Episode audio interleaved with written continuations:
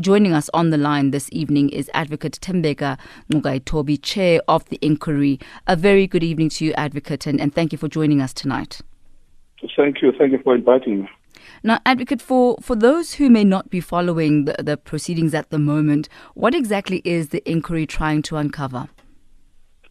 All right. So, in the uh, sort of past six months or so, some allegations have come to light, which essentially are in two categories.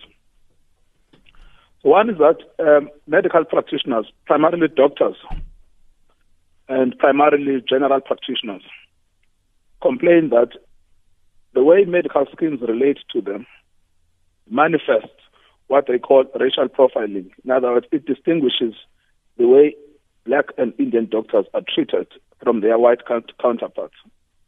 That's the first leg of complaints. The second one is they say, quite apart from racial profiling, the methodologies that are used by medical schemes are unfair to black practitioners, uh, black medical practitioners. Now, what does this mean and how does it affect an ordinary member of the public? Typically, most of us are signed up to medical schemes and what you expect is when you go and see a doctor, you don't pay cash. Instead, the doctor sees you. They then ask you to produce your medical uh, uh, aid card. They take your details and they claim the payment from the scheme, which you pay on a monthly basis. So the scheme effectively serves the same role as an insurance. Like when you buy an insurance for a car and you have an accident and you don't pay cash, but the uh, uh, um, service provider will claim from the insurance. Now, that's the primary role of a medical scheme. That expectation that when you are ill, the medical scheme will honor your payment to your service provider is sometimes broken mm. when the medical scheme refuses to settle the account submitted by the doctor. Now, that immediately has an impact on me as a consumer of the services. How did the allegations of racial profiling come about? Medical schemes say some of the claims that we get are bogus claims, they are fraudulent claims.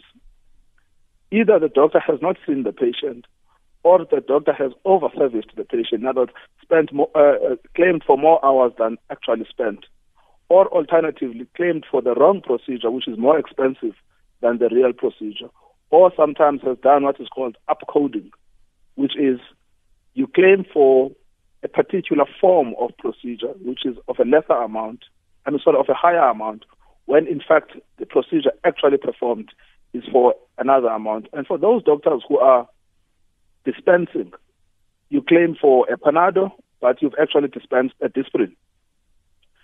The doctors say that form of false claiming costs the industry per annum in the region. I mean, sorry, not the doctors, the medical schemes. They say that form of false conduct by medical practitioners cost the industry in the region of 22 to 28 billion rands per annum.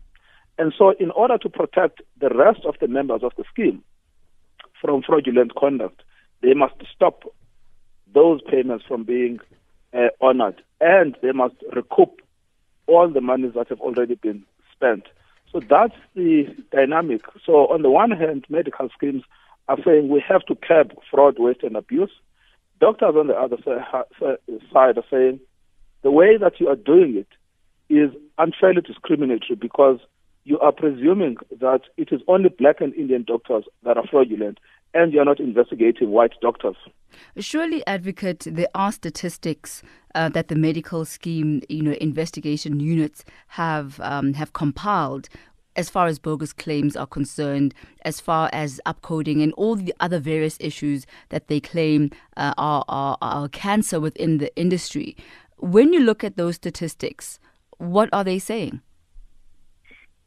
The statistics are incomplete the reason they are incomplete is twofold. Firstly, medical uh, schemes say they do not keep uh, statistics on racial basis. Their statistics are neutral. And when they investigate, they do it by reference to a practice code. and the practice code does not tell you the race of the practitioner. On the other hand, the statistics that have been presented to our inquiry this week came from the Health Professions Council of South Africa, which is responsible for the discipline of medical practitioners. Those statistics are also inconclusive at this stage, but what they showed was uh, uh, when they when they appeared yesterday, what those statistics showed is that the complaints, the, the majority of complaints for misconduct against medical practitioners, the majority of them are targeted at white doctors when they are lodged by ordinary members of the public. But when they are lodged by medical schemes in particular, they showed statistics for May and June. And those numbers were quite disturbing because for May and June alone of 2019, the total number of complaints against white doctors were 11, against African 5, against Indian 5. Uh, those came from members of the public. But when it came to complaints lodged by medical schemes, the number quickly changed. It was 25 complaints against black doctors and only one complaint against a white doctor. So if you look at those figures alone, which are a very, very, very limited sample, because you're talking about like 30 30,000 total claims per annum. But if you look at those numbers alone, you can get the prima facie or preliminary impression that there is racial profiling. What I'd like us, what I'd like us to do, Advocate, we're going to go for a quick break and just continue breaking down the numbers after this. It is Metro FM Talk exactly 7:51. We'll be back after this break.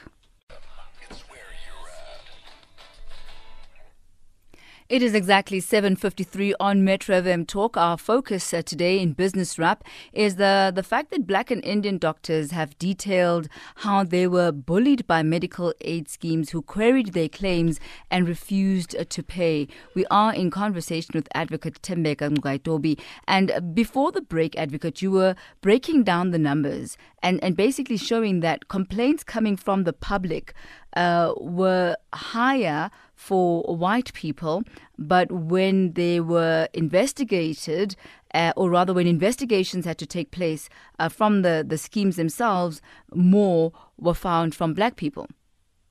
Yes, precisely. Now, the problem with those statistics, that is, so if you took only that sample, the case would be very strong that there is, on a preliminary basis, reading racial profiling the problem with those statistics, and they were shown yesterday on SABC in the news, but the problem is that they were shown without context because what they don't take into account is that it is a very limited sample. Just, I mean, Discovery has said in some of its uh, public statements that they process in the region of 35,000 claims per annum. And I think there's something like 3,500 that are suspected cases of fraud.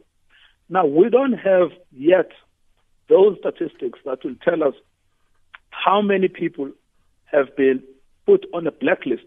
And the word blacklist actually comes, it's used by the schemes themselves. I think it's, it's MedScheme or GEMS that uses the term blacklist.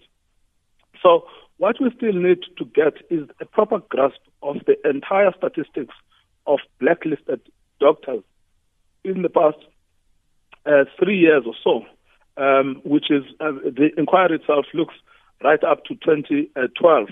But to make a meaningful assessment of the statistics, we need a bigger data and a longer period uh, in order to give an informed assessment.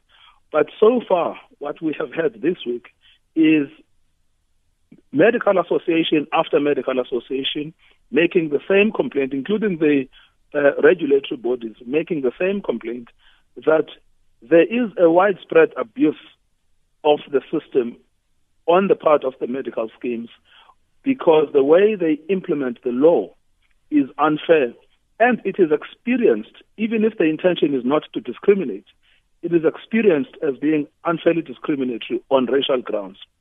Now, uh, Tammy, we have not yet listened to medical schemes. We have not heard what their version is.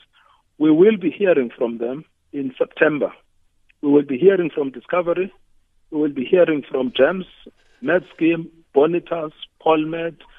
The list goes on. So they can explain from their perspective what methodology do they use to investigate, what modalities do they apply in order to recover the amounts that they are able to recover, why fraud is a threat not only to the schemes but to members as a whole, and what do they say to the allegations of racial profiling. Now, Advocate, when we look at the, the, the, type of skirmish that is happening between medical aid schemes as well as um, you know, the, the, the practitioners themselves, obviously disadvantageous towards uh, general practitioners. But how does an environment of this nature affect the, the, the end user patients like you and I? It's a major, major, major uh, impact on, on, on patients. So let's take a typical scenario. There is a provision in the Act, in the Medical Schemes Act called Section 59. It imposes a duty on a medical scheme to honor an account within 30 days upon presentation. Often medical schemes will pay that account without any questions. And afterwards, if it turns out that the account contained irregular information, they will try and recoup. When they recoup, assuming the accounts were paid and they are now trying to recoup at a later stage, and the doctor submits another invoice unrelated to the first one, they will refuse to honor the later invoices on the basis that they are investigating previous invoices. Immediately, that has an impact on the end user because it means if you cannot pay cash to your doctor, you are not going to get a service unless the scheme pays you the money directly. Now, many people and many doctors say if a consumer is paid the money directly by the scheme, they are very unlikely to take that money and give it to a doctor. They would rather spend the money on something else because they are already financially squeezed because the amount of money that is taken by medical uh, medical schemes from their monthly salary is huge. And so that is the first impact, is when you are told, take the money from the scheme, pay it directly from, to a doctor. The second impact is that some of the medical schemes will tell a patient that you are no longer allowed to use Dr. X because that doctor has been blocked. That immediately places a huge strain because now you must find another doctor. Often these doctors live close by, they live in the same township, in the same neighborhood. And once that doctor is blocked, it might mean you must now find a doctor elsewhere. Mm. And and also uh, about that advocate, oftentimes you know you build a relationship with with your doctor. They they know your medical history, and, and there's a certain level of trust and comfort um, that's built over a period of years. But as we prepare to wrap up this evening, you did mention that come September, the medical schemes will have an opportunity to present their case to you at the inquiry. But how long will the hearings be taking place for, and when can we expect a report? From you? According to the current timetable, we are supposed to be taking oral testimonies from the public. We began this week. We are closing tomorrow. We will start again in uh, towards the end of August, continue in September. And we've set aside October to write our report. At the beginning of November, we are hoping to finalize the report. But let me make this clear at this point in time so that we don't raise uh, uh, expectations. On what has happened this week alone, we have probably doubled the amount of work that we expected. So it's unlikely that we will produce our report at the beginning of November as planned. It probably we will need an extra month or two. So by January 2020, I think our report will be ready. And as far as the enforceability of uh, the report and, and the recommendations that will come out of it? So our recommendations will be made primarily to the Council for Medical Schemes, which is the body responsible to implement the Medical Schemes Act. But what we are also hoping to do is to give the report to the medical schemes themselves so that they can take a deep and a critical look at their own practices so they don't have to be compelled by law and they can voluntarily change their own practices if in our report we discover that there was something wrong with their practices. We are also hoping to give our report to the Minister of Health so that he can decide whether the problems are systemic and structural and can be resolved by an amendment to the law. So the primary body that will be given our report is the Council for Medical Schemes. It has all of the legal tools to enforce the recommendations that we come up with.